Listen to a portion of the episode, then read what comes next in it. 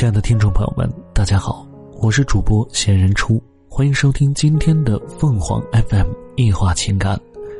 掉进河里的两块月饼。白露过后，天气就一天比一天凉了，一年仲秋就这样到来。树谷短人行，边秋一雁声，露从今夜白。月时，故乡明。秋天使人怀念家人，怀念故乡。中秋节有吃月饼的习俗，月饼的甜腻或许能消解秋带来的悲苦情绪。我现在仍然觉得月饼是很高贵的食品，吃的时候总会带着珍重和崇敬。不仅因为它是节令食品，不常吃。价格偏高，还因为从小养成的心理定势。我第一次吃月饼时已经七八岁了，因为那时我们家经济状况不好，对于需要在商店花钱、花粮票才能得到的食品不常见，更何况是昂贵的月饼。再加上当时发生了一件戏剧性的事情，所以我对第一次吃月饼的印象很深刻。父亲当时在很远的地方工作。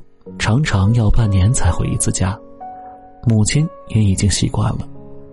中秋节凭一己之力准备了节日饭菜。那天家人围坐在一起，开心的不得了。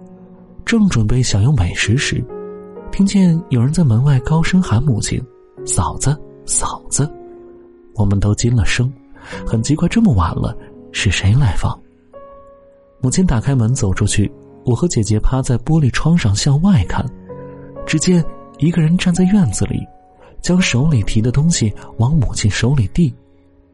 母亲推让了一番，最后接下放在灶间窗台上，送那个人出门了。母亲回来时手里提着两摞黄草纸包着的东西，它们散发着香味儿，黄草纸被油浸出印痕。上面还贴着一张嫦娥奔月的小图片母亲边解上面绑扎的绳子，边笑着说：“你爸爸托同事给咱们捎来的月饼，这个中秋节咱们也打打牙祭。”你李叔叔说过河的时候掉进河里了，有两块没捞到。我说这两块让他拿回家给孩子们尝尝，他又不肯，飞快的跑了。三个哥哥姐姐几乎异口同声的说道。掉进河里。是啊，母亲说着就开始动刀切月饼，因为我们七个孩子加上他，六块月饼不够分。如果没有掉进河里两块，就正好一人一块了。我心想，大概父亲就是按照一人一块买的吧。怎么会掉进河里？河上明明有桥，用不用求水？二哥小声嘀咕。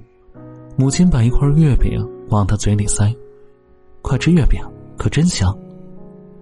他捡着案板上的月饼馅儿，开心的说：“大姐递给母亲一块，说：‘妈，你也吃吧。’母亲说道：‘你们吃，大人吃不吃都行，只有你们这些小孩子才馋这些东西。’我们开始吃起月饼来，一会儿就忘了掉进河里两块月饼的事情。